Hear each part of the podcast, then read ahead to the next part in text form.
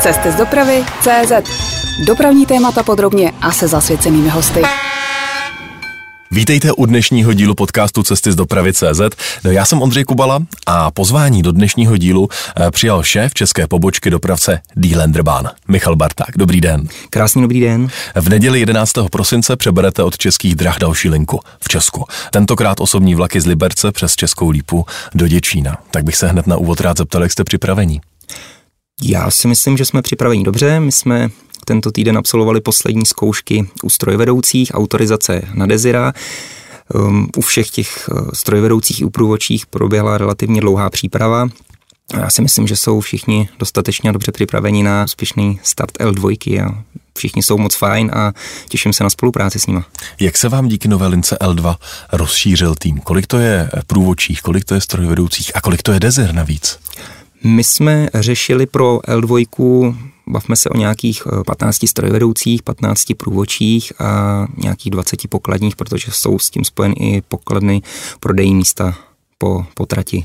A teď mi řekněte, je pro dopravce, kteří vstupují na nové výkony, často není úplně jednoduché hned v ten první den D mít veškerý personál, řeší to do poslední chvíle. A zvlášť strojvedoucích není na tom trhu příliš. Jak se vám podařilo mít plný stav? Já jsem byl v tomhle směru úplně nadšený, protože my jsme prakticky 80-90% personálu už měli před několika měsícema zajištěno, což bylo fajn.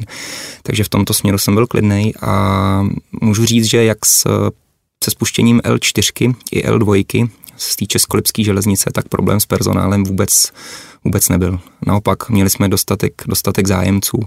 Přebíráte strojvedoucí od českých drah? Kteří tam byli zvyklí jezdit a těší se na nový a v tomto případě i lepší vlak, než kterým jezdili na osobákách do té doby? Určitě. My jsme nikoho nechtěli samozřejmě lámat, ale primárně nabídka směřovala k provoznímu personálu, k zaměstnancům, který prostě na těch linkách už pracují, mají to blízko bydliště a tak, tak aby nemuseli nikam dojíždět. Takže na tohle jsme se zaměřili a z tohohle z toho jsme vycházeli. A říkám, ten zájem byl, ten zájem byl ze strany těch strojvedoucích průvočí a pokladních taky, takže, takže jsem, jsem opravdu rád. Ta linka bude samostatným ostrovem nebo bude propojená s tou druhou, se kterou se potkává v České lípě, tedy s linkou Rumburg Mladá Boleslav? Nebude k propojení, k propojení určitě dojde a my navážeme úplně, co se týče propojení i s další linkou, tak na východosaskou síť v Liberci se budeme potkávat vlastně s linkou L7, RE2, takže už, už se budete moc dostat trilexovým dezirem z Drážďan, když to řeknu, až do, do Děčína anebo do Mladý Boleslavy. A provozně to bude také propojené? Provozně primárně bude linka nebo linky Českolipské železnice oddělený, ale máme půl vozidel, všechny vozidla budou, budou v trilexových barvách, tak jako je ten znají cestující z linky L7, slinek do Drážďan, takže my máme možnost záměny, výměny, operativy, posílení, takže tohleto, v tomhle spatřujeme velkou výhodu. Co je nejtěžší před rozjezdem nové linky, tedy teď do neděle, zvládnou? Bývá to ten personál, ale ten už jsme očkrtli, takže teď jsou to, teď jsou to záležitosti organizační, jsou to drobnosti, ale to spousta věcí, včetně takových, jako jsou uniformy.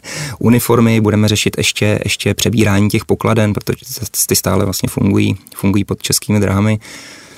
Takže tohle bych viděl takový nejstěžejnější, ale těch drobných, drobných věcí a záležitostí, které je potřeba ještě dotáhnout a který se ještě samozřejmě objeví i po tom spuštění provozu, tak eh, bude několik, ale v zásadě jsem v klidu, jsem v klidu, věřím svýmu týmu, všichni na tom intenzivně pracovali, takže si myslím, že to proběhne bez problému. Pojedete se svést hned po půlnoci? Ne, já jsem řekl, že tentokrát sice v klidu jsem, ale vypnu telefon a zapnu až v neděli v poledne a zeptám se, jak to běží. Odkud vlastně jsou Desira?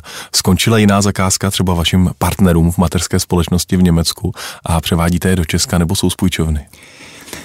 My máme půjčená vozidla, takhle, máme 26 svých Desir, a k těm, těm 26 přibylo ještě 10, eh, který máme pronátý od Alpha Train. 108 8 vozidel je přidělených pro Českolipskou železnici a dvě vozidla z té flotily ještě pro posílení spojů mezi, mezi Gerlitz a Bischofswerdou. Vy jste se nově dohodli s českými drahami na údržbu právě vašich dezir, které se pohybují v tom česko-německo-polském trojmezí eh, v depu v Liberci. A děláte tam všechnu údržbu nebo třeba jenom některé výkony? A jak těžké bylo domluvit se s českými drahami na spolupráci? Tak začneme tou údržbou, vůbec tou myšlenkou. Primárně se vozidla pro východosaskou síť, těch 26 Desiro, o kterých jsem mluvil, plus teda ty dvě ještě, tak mají svoje domovský depo, domovský depo v Gerlitz. My jsme k tomu chtěli, nebo původně jsme počítali s tím, že k tomu přibude i těch 8, 8 vozidel eh, do České lípy. Ale myšlenka, myšlenka využít kapacity v Liberci nám přišla jako smysluplná, s tím, že by se zachovaly jak pracovní místa i pro nás, když to řeknu z provozního hlediska, to dává mnohem větší smysl. Tudíž jsme se domluvili s českými drahami a začali jsme jednat o tom, že bychom, že bychom 8 Desir udržovali v depu v Liberci. Bylo to těžké se domluvit? Nebylo to těžké. Vzal jste, vzali jste jim výkony? No, to, to je pohled si myslím, který panoval historicky. Je to překonané? Já doufám, já doufám, že jo, že české dráhy taky si uvědomili, že eh, to pro ně je obchod a že to pro ně je i záruka nějaký, nějaký činnosti, možný činnosti a výdělku a taky tak k tomu přistoupili a já musím schrnout spolupráci v Liberci s Depem v Liberci, že nebylo úplně moc času na přípravy, i co se týče jejich personálu, ale přistoupili k tomu, k tomu velice, velice, velice slušně.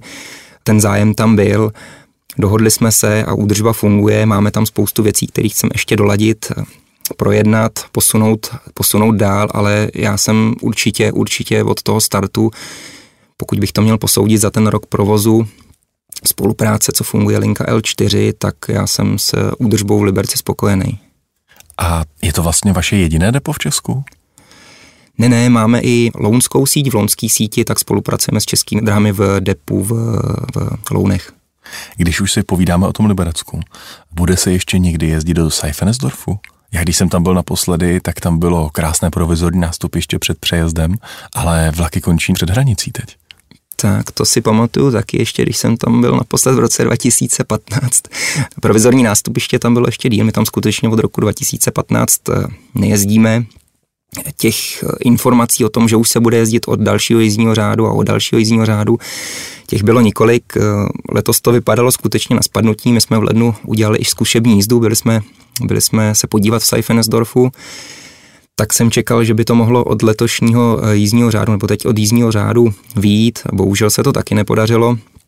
Byl tam problém v komunikaci, německá strana neúplně dodávala zprávě železnic to, co zpráva železnic požadovala, tak aby jsme mohli používat nějaká pohraniční ujednání. My se teda intenzivně teď snažíme o to, aby jsme společně našli nějaký termín a už jsme to dotáhli do konce, tak já doufám, že v průběhu, v průběhu příštího jízdního řádu už uh, se do Seifenesdorfu jezdit bude. Myslíte v průběhu toho, co začíná teď v neděli? Jo, 22-23, přesně to je on. A v čem byl problém? Proč vlastně jste museli tu trať opustit? Ona přece není ve špatném technickém stavu.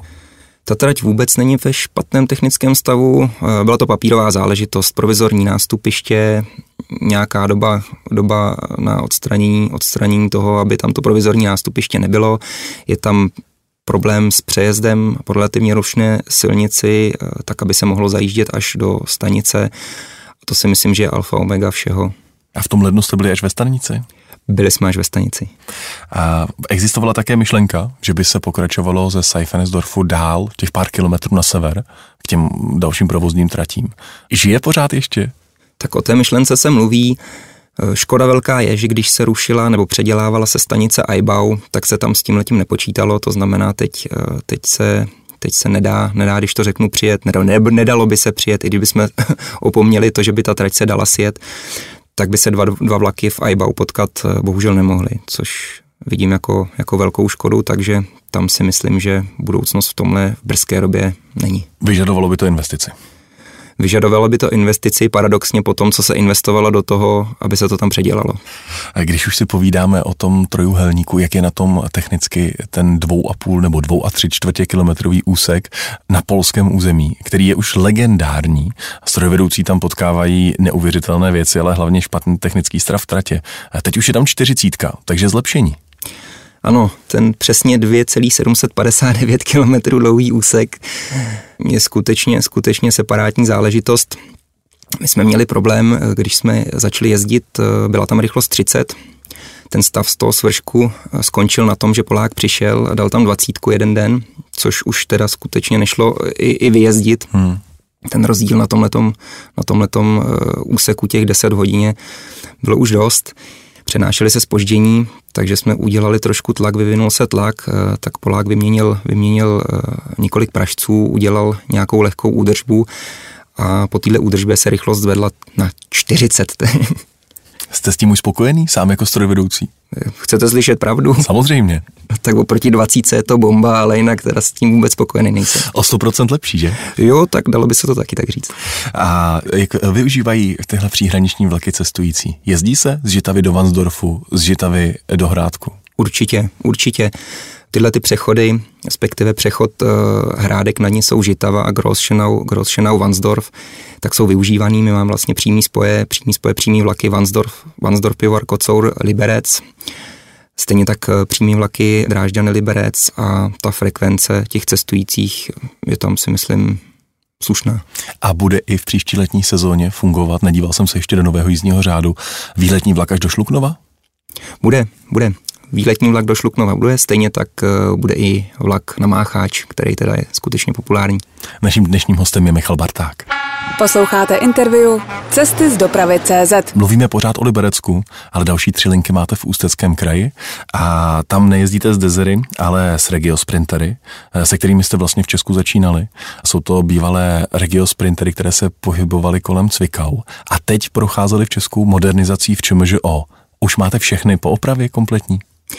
Ano, ano, určitě by bylo nefér nezmínit lounskou síť. máme, máme sprintery, všech osm, osm sprinterů, eh, které jsou v majetku eh, Lenderbahn, tak máme po modernizaci v ČMOŽO, stejně tak máme, máme dlouhodobě vozidlo od eh, GV Train Regio, které máme stejně tak v barvách Ústeckého kraje, tak jak je ostatních osm vozidel. Vy můžete srovnávat a tak mi řekněte, která vozidla jsou spolehlivější? Desira anebo Sprintery?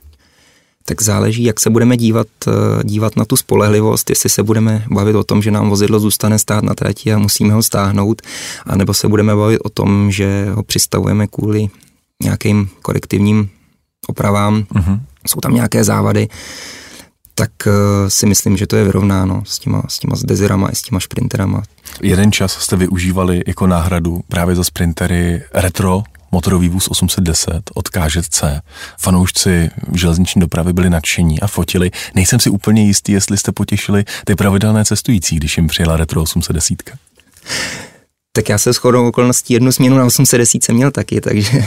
takže Vy jste jsem, patřil mezi ty nadšené, Já že? jsem taky mezi ty nadšený, ovšem samozřejmě chápu, chápu z hlediska, z hlediska objednatele smlouvy, tak to nebylo úplně fajn, ale my jsme si 810 půjčovali z toho důvodu, že jsme chtěli zajistit eh, nějakou těžší údržbu na těch vozidlech. Eh, měli jsme nějakou prognózu, co se týče kol, oprav převodovek.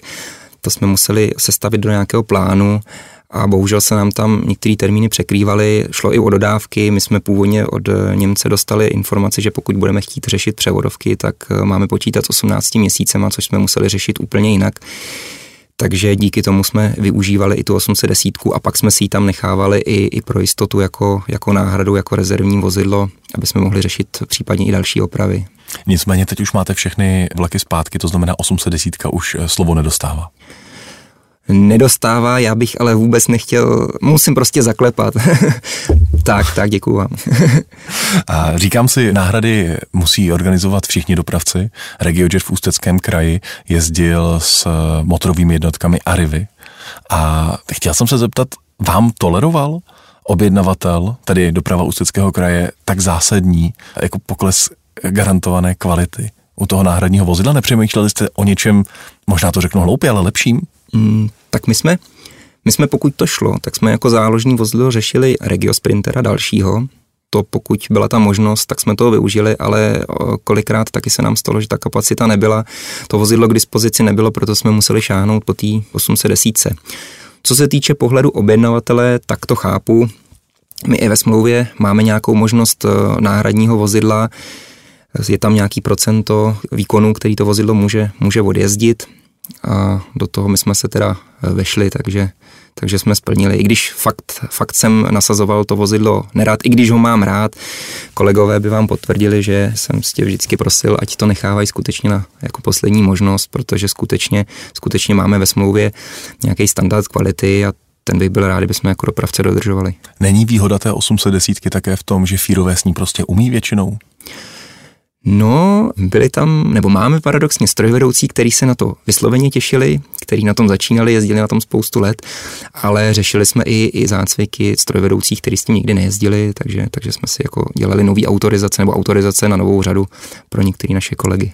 Když už jsme nakousli téma strojvedoucích, vy jste říkal, že máte radost, že se vám podařilo očkrtnout personál pro novou linku z Děčína do Liberce o několik měsíců dříve. A na druhou stranu vaši strojvedoucí umí německy a umí Německo.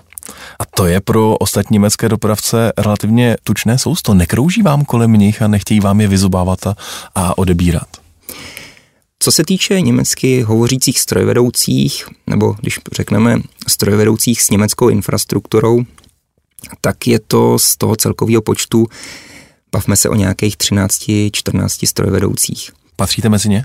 No, teď vlastně asi, asi jo, tak v tom případě můžu říct 15 bych.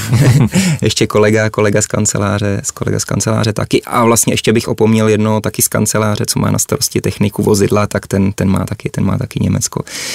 Ale beru teď turnusový strojvedoucí nebo strojvedoucí, který mají to, to ježdění jako, jako gro. Tak samozřejmě problém to je, my to teď intenzivně řešíme. Já zrovna jsem, zrovna jsem s, s zástupci odboru v tomto tématu ve spojení. My bychom chtěli, chtěli výrazně zlepšit teď podmínky od nového roku. Vyprší nám teď kolektivní smlouva platná v Hrádku ke konci roku, takže je to, je to velké téma a já si celkově myslím i nezávisle na eh, strojvedoucích nebo na navýšení strojvedoucích s německou infrastrukturou, tak věřím, věřím, že budou potěšení. I na dnešní dobu si strojvedoucí kompletně u, u Lenderbánu. Počkejte, tak kolik přidáte od nového roku no, strojvedoucím? No nebudu vám to říkat dřív, než to dostanou oni. Michal Barták je dnes naším hostem. Posloucháte interview Cesty z dopravy CZ. Když mluvíme o Lenderbánu, pojďme vysvětlit, jak vlastně vypadá vaše vlastnická struktura až k té italské matce, protože vaši kolegové, kteří patří, můžu říct koncern, Můžete. do koncernu se pohybují na různých dalších místech České republiky. Ať už mluvíme o Alexu na dálkových vlacích mezi Prahou a Mnichovem nebo o regionálních spojích v okolo Chebu nebo také do Kraslic zajíždí. Tak jak vlastně vypadá koncern Lenderbahn? Tak koncern Lenderbahn my pojmenováváme tak, aby jsme se v tom i dobře vyznali, tak my jsme teda ceřinka, tady Lenderbahn.cz jako ceřiná společnost. Naše maminka je Die Lenderbahn GmbH v Německu, babička, to říkáme koncernu, koncernové matce, což je Netinera Deutschland. A když se dostaneme do Itálie, Trenitálie, tak to je naše pravobička.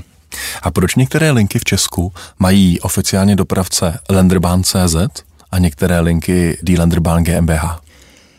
Tohle souvisí s historií, souvisí to s historií linky, linky L7 Liberec Hrádek Vansdorf Seifenesdorf, kdy v roce 2010 se spustil Trilex, byla to ostrovní, ostrovní linka, kterou vysoutěžila Lenderbahn, tehdy Vogtlandbahn ještě jako dopravce. No, můžu vlastně říct Arriva, protože my jsme, my jsme padali pod Arrivu. Takže tady bylo tehdy rozhodnuto o zřízení organizační složky a na základě toho se tady provozovala ta linka. No a když Ústecký kraj poptal provozní soubor Lounsko a rozhodli se s náma teda podepsat smlouvu, tak se i ve vedení rozhodlo o tom, že se tady teda založí stoprocentní ceřiná společnost, takže se tady založila Lenderbahn CZ SRO. To znamená, všechny nové linky, které jsou ryze na území České republiky, jsou CZ. Přesně tak.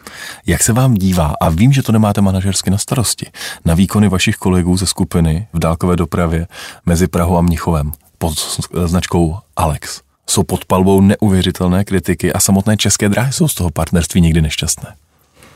Tak já tohle to zaznamenávám, vnímám to. Bezprostředně já nemám s provozem, s provozem Alexu co dočinění, neříkám, že jsme nebyli u nějakých třeba jednání nebo podpora mezi Německem a českou stranou. Ale tak samozřejmě to nevrá dobré světlo, ty problémy, které byly, tak se přenesly i pohledem na nás. Já bych se z toho samozřejmě nechtěl, nechtěl vyvlíknout, pokud se budeme bavit o, o firmě, tak bych neradával prsty pryč o to, že my jsme tady v Čechách a, a Die Lenderbahn GmbH je, je, je v Německu, to určitě ne ale zase bych nechtěl, aby nikdo nás házel nikam, nikam stranou kvůli tomu, že jsme měli, na, nebo mat, naše matka měla nikde, nikde ne zcela úspěch na nějaké lince, to by mi mrzelo. A tušíte, proč jim to tak strašně nejde? Já nebudu se k tomu vyjadřovat, jestli nevadí. Naším hostem v minulém díle podcastu byla Luďka Hnulíková, provozní ředitelka Arivy. A ona vám tu nechala jednu otázku, pojďte si ji poslechnout. Vy provozujete v podstatě výhradně regionální dopravu. A mě by z toho pohledu zajímalo, jak vnímáte potenciálně další rozvoj na těch tratích, které provozujete a jestli vás pouze regionální doprava uspokojuje. Co se týče regionální dopravy, tak my jsme si vzali sousto, který jsme byli schopni zkousnout, co bylo v nabídce. Ono taky není to o tom, že se Michal Barták rozhodne, že tady bude něco jezdit.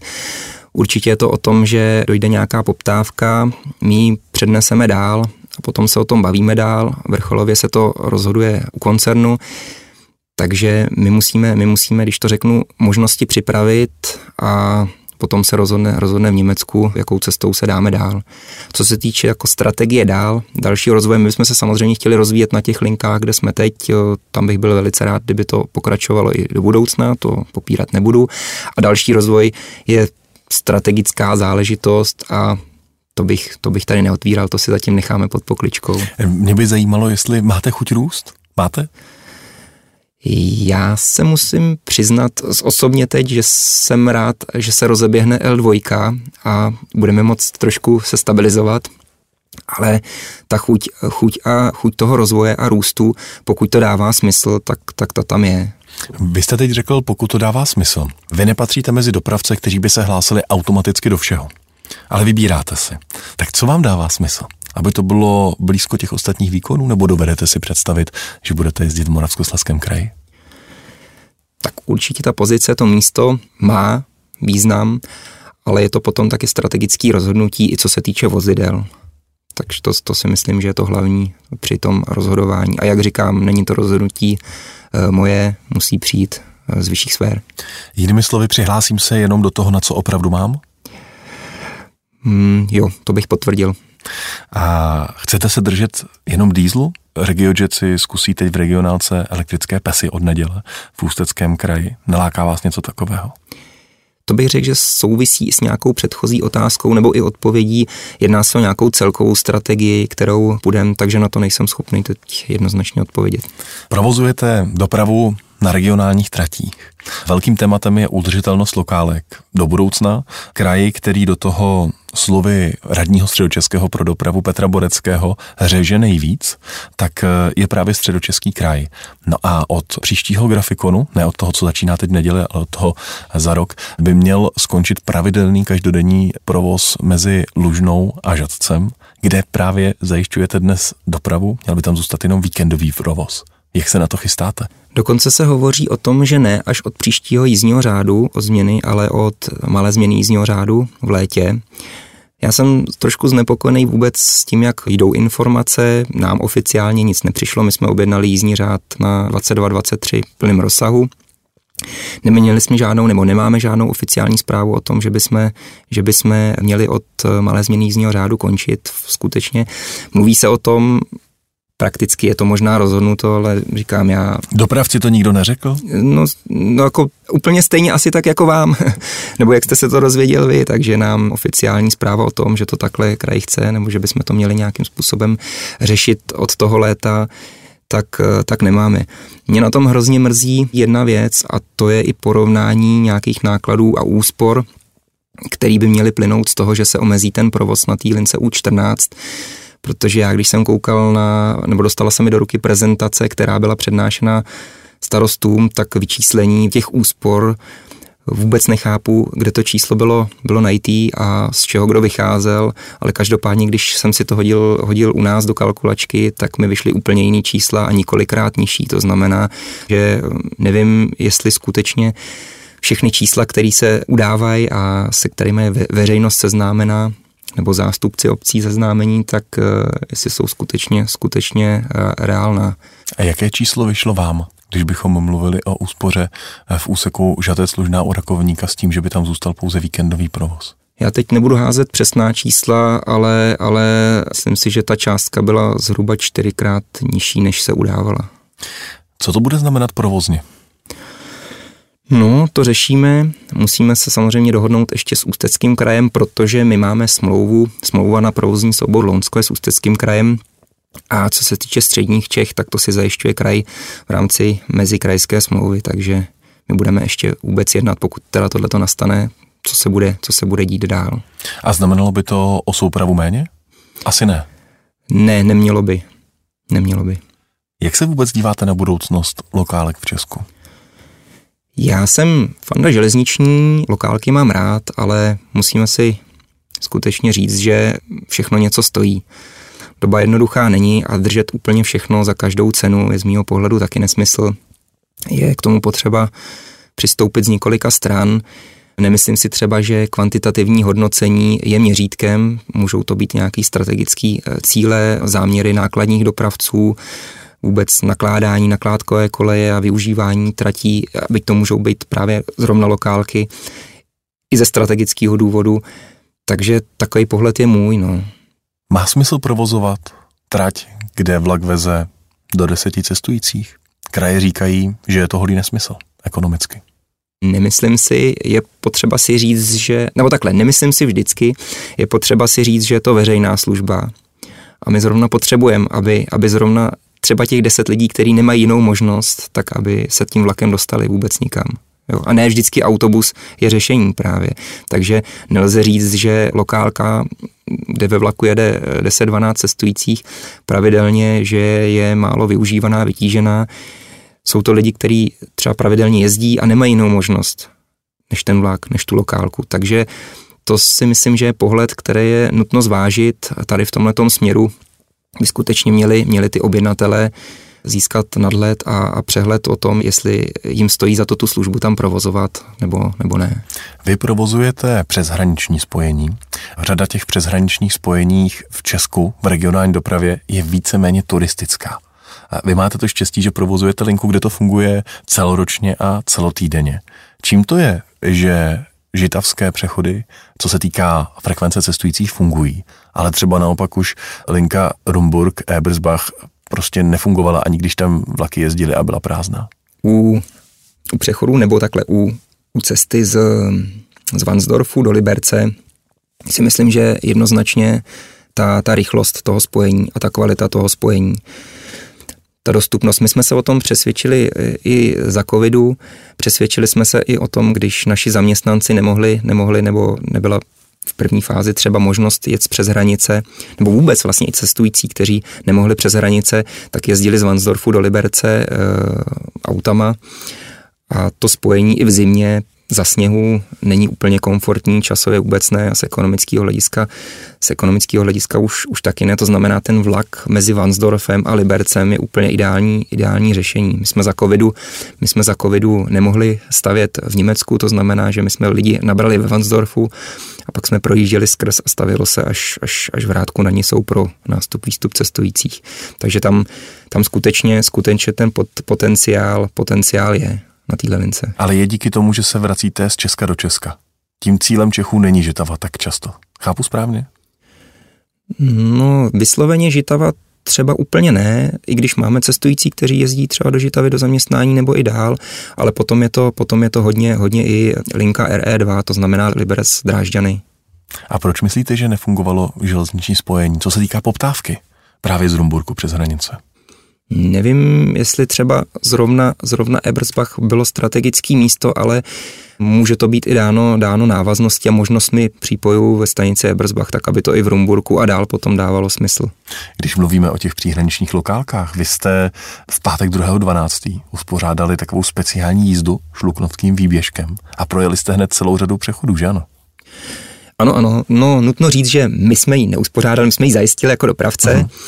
Bylo to hrozně fajn jízda, bylo to věnováno právě hraničním přechodům. Vyrazili jsme z Liberce přes již několikrát zmiňovaný přechod Hrádek Žitava, Grossšena Vansdorf, dojeli jsme ke Kocourovi, potom jsme byli v Rybništi na Jedlové, jeli jsme právě Rumburg Ebersbach, z Ebersbachu jsme se vrátili zpátky, byli jsme v Zebnic, projeli jsme lokálku přes Panský zpátky do Rumburka, do Ebersbachu a skončili jsme, skončili jsme v Žitavě. Kdo to organizoval tedy? Organizoval to spolek cestujících pro osobní dopravu německý. Takže pro radost. Eh, Jízda. Pro radost, no, pro radost to jízda byla určitě, ale bylo to věnováno skutečně nějakým záměrům a možnostem v té přeshraniční spolupráci. A o jakých záměrech se teď hovoří? tak eh, jedná se o, jak třeba zrovna zmiňovaný Rumburg, Rumburg Ebersbach, tak možnosti zastávek na těch území nebo rozšíření, rozšíření míst zastavení zastávek na těch linkách. Vy v Česku dnes už provozujete eh, dopravu na území tří objednavatelů. Ústeckého, Libereckého a Středočeského kraje. Jak se vám s kraji spolupracuje jako dopravci? asi bych znovu zaklepal, nechtěl bych to zakřiknout, ale, ale určitě, určitě dobře. Já si myslím, že máme dobré vztahy, ta spolupráce funguje, funguje výborně. Tím bych nechtěl říct, že z kraje se neozvou, pokud nejsou, nejsou s ničím spokojení, to, to samozřejmě chodí. My to konzultujeme, řešíme, bavíme se o tom vůbec co a jak dál, takže ta spolupráce, komunikace funguje. My řešíme teda, my teda řešíme všechny smlouvy jenom s, s Libereckým a s Ústeckým krajem, jak jsem zmínil Středočech, tak to je v rámci mezikrajské smlouvy, to si řeší jakoby kraje mezi sebou. Ale za mě, za mě Liberecký a Ústecký kraj, tak můžu říct, že spolupráce funguje velice dobře. A máte možnost do jízdního řádu tomu objednateli třeba vnuknout nějaký nápad? A nebo je to čistě, že objednatel má jasnou představu, jak to má jezdit a vy dostanete zadání a odjezdíte to? Bývá to tak, že objednatel má jasnou představu, ale vždycky to konzultujeme. Vždycky to konzultujeme a vždycky hledáme nějaké, nějaké řešení. Co se týče všech provozů, Lounsko, Českolipská železnice, tam je to ráno, když jsme řešili teď přípravu jízdního řádu 22-23, tak tam nebylo v zásadě co, ale vždycky nejproblémovější je ta, ta přeshraniční linka, i když tam ten jízdní řád teď zůstal prakticky v neměné podobě. My jsme tam limitováni několika, několika faktory. Jedna věc je přípojový úzel v Liberci, potom křížení s úzkou kolejkou v Žitavě, provoz na dvojkolejce mezi Žitavou Mittelherwigsdorfem, potom požadavek na přestupy přípoje autobusů v, ve Vansdorfu, vlaků na rybniště, takže tam je několik věcí, které se, musí, které se musí skloubit a není to vždy úplně jednoduchý. Takže, takže z hlediska cestujícího kolikrát ten jízdní řád není úplně ideální, ale je to, je to taky ta nejlepší volba, která třeba zrovna šla najít. Nás hrozně trápí na této lince, na této trase to, že právě není hotový Polsko a není hotová modernizace mezi Libercem, Libercem a Hrádkem, která se plánuje, měla by, měla by začít, protože ten koncept toho jízdního řádu by měl vypadat úplně jinak, nulový úzel v Žitavě, takže se tam vlaky sjedou, když to řeknu celý, rozjedou, ale na to je potřeba ta infrastruktura, ta bohužel chybí, ještě chvíli chybět bude. Díky tomu, že některé kraje a někteří objednavatelé začali vybírat v soutěžích nebo přinejmenším v rozstřelech v některých případech eh, nové dopravce, eh, tak jste se vlastně dostali k novým zakázkám. Jak vnímáte to, jak se v Česku vybírají železniční dopravci? V té regionální dopravě? Já si myslím, že kraje k tomu přistoupily v rámci možností asi těmi přímými zadáními nejlépe, jak mohli, protože s těmi, s těmi drážními vozidly je trošku problém. Bavíme se tady o nějakém Green Dealu, bavíme se o tom vůbec, jestli tady budeme jezdit na baterky, na vodík, jestli budeme elektrifikovat. Když koupím autobus, tak ho mám za 10 let odepsaný, to je fajn, ale já když koupím to kolejové vozidlo, tak mi to trvá 30, 35 let a to už je nějaká doba hodně těch smluv se bude, bude lámat zase kolem roku 2030, eh, takže to si myslím, že je takový milník a čeká se vlastně taky, co bude. No a další věc je i záležitost ETCS. Jo. Naším dnešním hostem je Michal Barták. Posloucháte interview Cesty z dopravy CZ. Michale, vy jste vystudoval dopravní fakultu v Pardubicích. Čím jste se chtěl živit? Já jsem vůbec nevěděl, čím se budu chtít živit, když jsem se rozhodoval, protože to už to rozhodnutí padlo, jestli půjdu na průmyslovku nebo na Gimpl. Nakonec jsem šel na Gimpl, což mi potom mrzelo, že jsem chtěl si udělat zkoušky jezdit jako strojvedoucí a s Gimplem to tehdy nešlo. Tak jsem hned po, po gymnáziu eh, se přihlásil ještě na nástavbu elektro, paralelně s vysokou školou, tak abych eh, jezdit mohl. Takže já jsem jasno neměl, věděl jsem, že chci dělat něco s železnicí, věděl jsem, že určitě budu chtít jezdit a čekal jsem, co se z toho vyvine. Byť eh, doma tatínek eh, řešil svoji firmu, od 90. let podnikal v autodílech, ale my jsme se jako v dobrým domluvili a rozešli jsme se tak, že já bych šel tou cestou železnice a tak jsem v tom měl i od něj podporu, tak což, což bylo hrozně fajn, takže, takže jsem šel cestou kolejí a, a rozhodně toho nelitu a byl jsem rád, že ani táta toho nelitoval a že naopak ta podpora z jeho strany v tomhle tom byla. A vy jste se ale velmi dlouho pohyboval a vlastně dodnes pohybujete kolem spolku Posázavského Pacifiku. Tak tam se někde píšou vaše železničářské začátky? No, určitě. Tak de facto posázský Pacifik za to může, posázaví za to může. Tak já jsem jezdil eh, na léto eh, s babičkou, s dědou do Posázaví, do Kácova a mám k tomu hrozně velký vztah k tomu místu, k té trati. A vždycky mě hrozně, hrozně bavilo koukat, jak kolem jezdí 810, rekreáky se zamračenou což bylo úplně, úplně, úplně fajn. Já jsem dědu nutil pít pivo, abych měl zátky, který jsem nechával na přejezdu rozjíždět, takže vždycky jsem dědu nutil, ať, ať, ať vypije další lahváče, že pojede za hodinu vlak. Takže tam to vzniklo, já jsem potom s tátou, s tátou byl na, na nádraží, přijel právě jeden z těch rekreáků od Prahy, tak jsem ho přemlouval, aby mi to domluvil, že bych se tam hrozně chtěl podívat na tu mašinu, tak mi to táta domluvil, tak mi tam vzali tehdy nadšená parta, tam bylo na stanovišti více lidí který běhali kolem naleštěný lokomotivy. A to byla Bardotka? To byla Bardotka, to byla Bardotka, konkrétně 94, to, to, to vím, to vím, to si pamatuju, to, tohle číslo provázelo, provázelo vlastně kompletně všechny lidi ze spolku. A dopadlo to teda tak, že já jsem se nejenom kouknul na to stanoviště, ale kluci řekli tátovi, tak my tě odpoledne vrátíme. A prostě odjel jsem do Zruče. odjel jsem v nějakých 12-13 letech do Zruče a vrátil jsem se potom, potom zpátky úplně nadšený, takže jsem se potom s klukama začal výdat a nabalovalo se to, brali mě na různý, různý akce, vejlety, jezdili jsme na balok, jezdili jsme na úzkou kolejku do Hradce, takže tam to všechno začalo, takže já, já vděčím eh, partě z Posázaví, tehdy vlastně strojvedoucím, průvočím, výpravčím, že mě, že mě tam mezi sebe, sebe vzali a, a díky tomu jsem u železnice podle mě zůstal. A strojvedoucího jste začal dělat už při té vysoké škole? Tak, já jsem si udělal zákonitou zkoušku na vysoké škole, začal jsem brigádně jezdit při studiu na vysoké škole začal jsem úplně původně, nebo první zákonitou zkoušku jsem si udělal právě v Jindřichově Hradci. To jsem začal na úzké. Na úzkou kolejce, no. Což bylo, což bylo fajn. No to taky velice rád vzpomínám, když, když teď vidím, kam se to, kam se to dostalo, tak je mi z toho hodně smutno. Jindřichův Hradec byl, byl, byl vážně skvělý, skvělá parta lidí přes sezónu, úžasný počet turistů. My jsme dělali s brigádníkama, se zaměstnancema různé akce, vejlety. Takže na to mám skutečně dobrý vzpomínky a díky tomu jsem se vlastně i dostal, dostal potom Trilexu. Já jsem teda i při té vejšce brigádničil různě, chodil jsem jezdit různě na náklady, na pracovní laky, chodil jsem na zkušební okruh, jezdil jsem na zkušební okruhu ve Velimi, takže to bylo opravdu skutečně zajímavý. Dost mi to dalo, hodně jsem se podíval a podíval jsem se, nebo poznal jsem spoustu, spoustu lidí. Mám mi takový veselý zážitek právě, že jsem na okruhu jezdil, jezdil nějaký zkoušky a po několika letech jsem se v rámci koncernu dostal, dostal do Zoltau na Heidekreuz, jezdil jsem u Erixu a když jsem přišel na zaškolení, tak mě zaškoloval strojvedoucí, který mi byl strašně moc povědomý.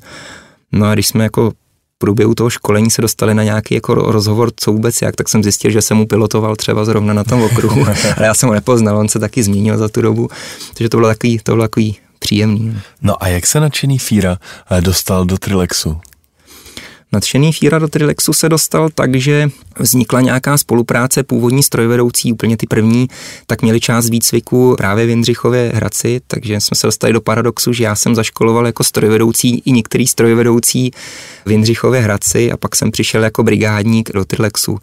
Tehdy v rámci toho kurzu tak eh, pad jeden, jeden strojvedoucí, všichni byli původně i eh, pro Německo, s německými zkouškama a bylo jasný, že od grafikonu bude, bude jeden člověk chybět, tak já jsem se nabít, byť teda formou brigády, protože furt to studium na té na tý vejšce probíhalo, takže jsem jako brigádník nastoupil v roce 2010 do Trilexu.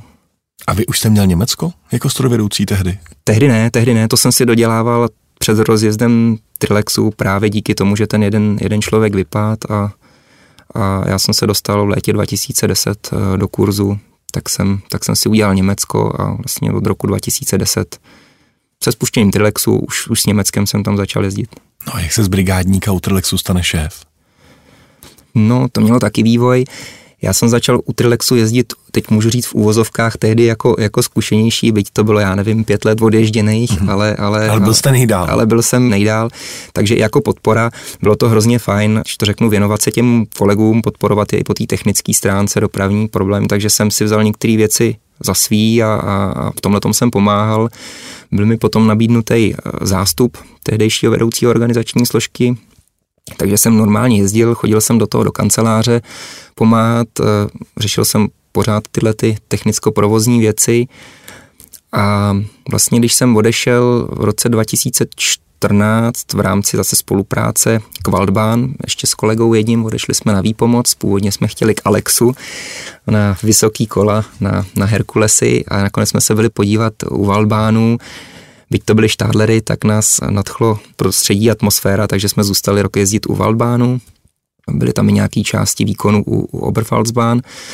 No a když jsme se vrátili zpátky, tak eh, vlastně jsem měsíc, měsíc se vrátil k tomu původnímu zastupování, jezdil jsem a došlo k výměně, bylo mi nabídnuto, jestli bych eh, nevzal místo vedoucí organizační složky s rozhodnutím teda hned nebo, nebo ne tak jsem k tomu přistoupil, že jsem řekl, že jo a od té doby už se to vleklo. A jak vypadá den šéfa Českého Lenderbánu? No. Je to víc administrativa nebo jste víc v terénu mezi lidmi? Je to jak kdy, je to hlavně úplně jinak každý den, každý týden, takže se to vůbec nedá srovnat. Jsou pak dny, kdy strávím 8-9 hodin vysloveně jenom u počítače, jsou to dny, kdy strávím většinu na telefonu nebo na telekonferencích, videokonferencích, pak jsou to dny, kdy strávím nejvíc času jenom na nějakých schůzkách i osobních, pak jsou to dny, kdy strávím hodně v autě jenom kvůli přejezdům. Je to skutečně pestrý a různý. A máte čas si ještě jít zajezdit? Takové to, že chybí směna, tak si ji vezme pan ředitel?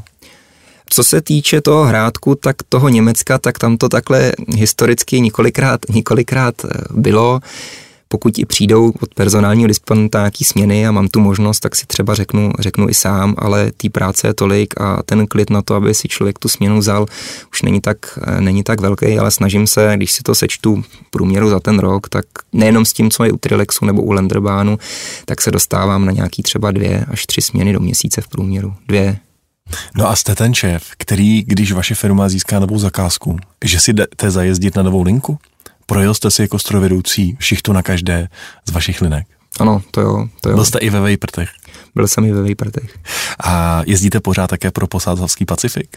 Posádský Pacifik, ano, jezdím furt, hrozně mám rád, pokud je nějaký vlak právě zrovna na Sázavu do Kácova, tak, tak když to vyjde, můžu, můžu se tam, můžu se tam svést, protože jak jsem zmínil, pro mě je posázavý jako srdeční záležitost, takže se tam hrozně rád, hrozně rád vracím. No a kde to máte tedy jako fíra nejradši? Kdybyste si měl říct místo, hmm, tak až bude možnost, tak tam chci jet znova.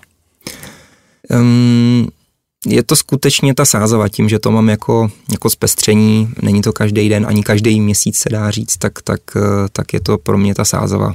Říká Michal Barták. Cesty z dopravy CZ a dotazy čtenářů. Naši čtenáři vám, Michale, položili celou řadu otázek. Pojďme se na některé z nich podívat. Čtenář, který se podepsal jako VTV, se vás ptá, jestli byste mohl vysvětlit a srovnat, proč vaše společnost Bahn je členem nového spolku železničních dopravců, který vznikl letos, Svod Bohemia, a proč naopak nejste členem Združení železničních společností. My jsme byli oslovení, jestli bychom nechtěli do Združení železničních společností s tím, že se tam bude hlásit i většina ostatních dopravců.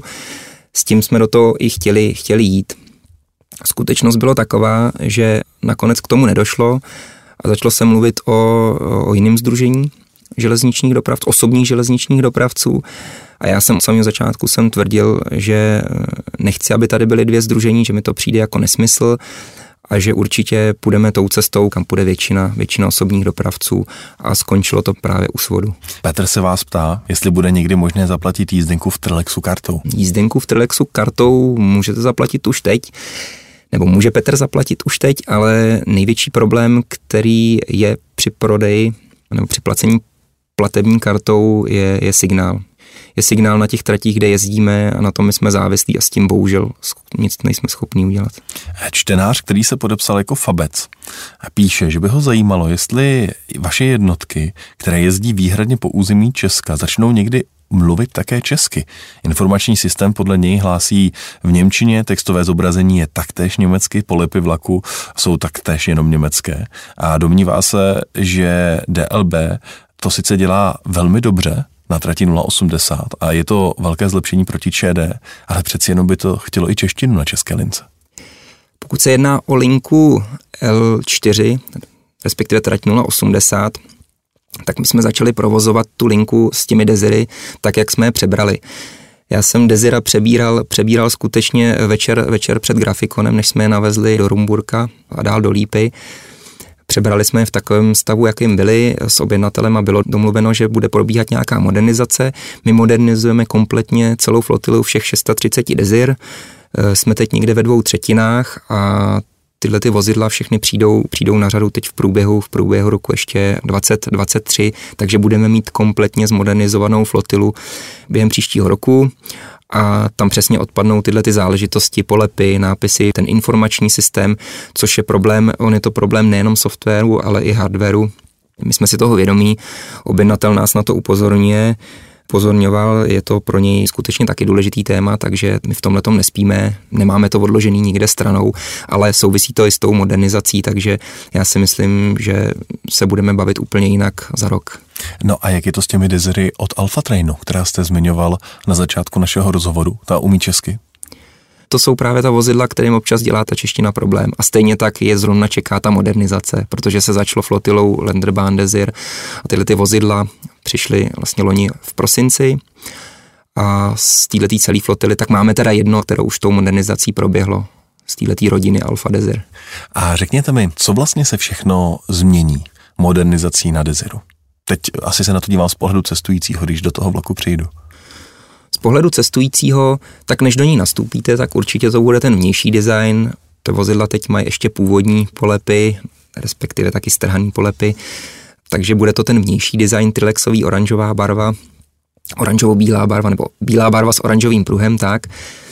Z hlediska toho vnitřního vybavení nebo modernizace toho vnitřku, tak je to určitě podlaha, jsou to sedadla, nový potah sedadel, je to ten, je to ten informační systém, jsou to zásuvky, jsou to stolky, je to záležitost obnovy buňky WC, včetně nějakého přebalovacího pultu, takže skutečně ten rozdíl mezi tím modernizovaným a nemodernizovaným vozidlem je pro cestující opatrný. Prostě Desiro Deluxe?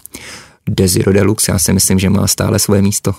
Velík se vás ptá, jestli budete mít někdy vlastní e-shop a pořádné webové stránky, když vám přibývá v Česku Linek, píše. Tak začnu webovými stránkami, byť to bylo jako bod, bod dvě, na webových stránkách stále pracujeme, budeme pracovat, takže dojde k nějakým změnám a co se to týče toho e-shopu, tak tam teda bohužel musím zklamat, zatím to teď v brzké době v plánu není. To znamená nákup přes objednavatele, ale vaše vlastní jízdenky na pokladně nebo ve vlaku. Tak. Marcela by zajímalo, vrací nás tou otázkou zpátky do Rumburku a Ebersbachu. Ptá se, že sice ví, že 99% rozhodnutí, kam vlaky pojedou, je na krajských objednavatelích. Nicméně, pokud má Lenderbahn dotované výkony z Boleslavy do Rumburka na jedné straně a Liberec Ebersbach Dresden jezdíte na objednávku na druhé straně hranice, tak jestli by nestálo za to uvažovat o zprovoznění těch pěti kilometrů mezi Ebersbachem a Rumburkem? Tak dalo by se na to taky takhle pohlídnout. Nicméně musíme brát, že priorita pro nás je ten objednatel, to, co chce ten objednatel. Rozhodně nechceme jít proti vůli objednatelům, totiž pokud se budeme bavit o tom, že bychom něco takového chtěli, tak rozhodně to bude po nějaký vzájemný konzultaci. Já si nemyslím, že by nám v tom objednatele měli bránit, ale skutečně teď to jen tak zřídit a začít jezdit na komerční riziko úplně nedává nedává smysl pro nás. A využíváte ten přechod, když eh, vlastně Dezira vám končí v Rumburku třeba pro údržbu v Německu a podobně? My ten přechod čas od času využijeme. Využívali jsme ho hodně v době, kdy se předělávala stanice Žitava jsme řešili jak zbrojení jednotek, tak i převozy návozy na libereckou stranu, protože jsme se od Žitavy do Hrádku nedostali, takže podíváme se tam čas od času. Jan Sekanina se vás ptá. Michale, jezdil jste u JHMD. Co si myslíte o současné situaci na úzkokolejce? Jaké řešení byste navrhoval, aby úzkokolejka udržitelně fungovala i v budoucnosti? To vypadá, že je to někdo, s kým se znáte. Pana Sekaninu znám, znám, znám, znám. Já bych eh, na to odpověděl, takže ono už to tady padlo taky v nějakým, v nějakým, nějaký předchozí větě. Je mi jako smutno, jak úzkokolejky dopadly, protože jsem zažil, když to tam rostlo, když se obnovovalo, já si pamatuju, když se revitalizovaly budovy, když se obnovovaly, obnovovaly vozidla, já si pamatuju TUčka, když přišli po modernizaci, apartmány, když se dělali v několika těch apartmánech, jsem, jsem měl možnost i strávit prostě víkend nebo, nebo přespání. Takže a co se týče infrastruktury, chodil jsem i na pracovní vlaky, sypali jsme štěrk, koleje, takže, takže skutečně tohleto, tohleto všechno rostlo a teď je pro mě úplně nepředstavitelný na jednu stranu, že se to zastavilo. Co se týče toho, že by se to mohlo nějak skřísit, eh, nemám teď na to, na to konkrétní myšlenku nebo, nebo názor, nebo že bych tady mohl sdělit, sdělit, jak by to mělo nebo mohlo proběhnout. Já spíš teď vůbec třebávám to, že, to, že se provoz zastavilo, že se nejezdí. Pražák z Jíčína se vás ptám, jak je to zde u Dílenderbán s průvočími. Jestli mají drážní zkoušky, nebo jestli jsou víc stevardi a případně jak to chodí na trati do Mikulášovic, která se řídí předpisem D3 a je tam nutné házet si výhybky. U nás průvočí, a to je i požadavek požadavek objednatelů, ale primárně sloužil tomu lidu. cestující, lidu, cestujícímu, cestujícím, to znamená, byli tam pro ty cestující, je to jak z hlediska prodejí jízdenek, tak nějaký informovanosti a určitě ne na to stavět nějaký dopravní povinnosti. My jezdíme všechno s motorovými jednotkama, centrálně zavírané dveře, to znamená, výprava probíhá přes strojvedoucího. Máme řešený i případy, kdy se průvodčí spolu podílí na výpravě. Máme to i ošetřeno, co se týče té tý odborné způsobilosti u nich, ale primárně to nevyžadujeme. Jsou to záležitosti, když to řeknu, bezpečného nástupu, výstupu cestujících. A na lokálce přes Panský, tak si hážem výhybky sami strojvedoucí. Ještě pána by zajímalo, proč jste se nepřihlásili například do výběrového řízení na pošumavské lokálky v Plzeňském kraji, kde by se podle něj nabízelo propojení s provozem v sousedním Bavorsku. Kde je Waldbahn? Určitě z tohohle pohledu to zní úplně fantasticky, nám to znělo taky úplně fantasticky, ale my jsme museli dát všechno dohromady a už to tady taky padlo padlo a zhodnotit tu situaci, jestli jo nebo ne. Nakonec bylo rozhodnuto teda, že jsme se omluvili a nepokračovali jsme dál. Určitě se to dá brát jako, jako jistá škoda, ale prostě to tak dopadlo. Příležitosti ještě budou. Asi tak. Už máte naplánovanou první šichtu v novém grafikonu jako strojvedoucí? Nebo čekáte, co se uvolní? Budu čekat, možná kdyby chtěl někdo na svátky volno a nebylo to tak obsadit, i když svátky nebejvá problém, tak si něco vemu, ale zatím nic v plánu nemám. Hlásíte se, nenápadný vzkaz kolegům. jo, tak oni to vědí. Michal Barták, moc vám děkuji, že jste přišel. Já moc krát děkuji za vaše pozvání, díky. Cesty z dopravy CZ. Dopravní témata podrobně a se zasvěcenými hosty.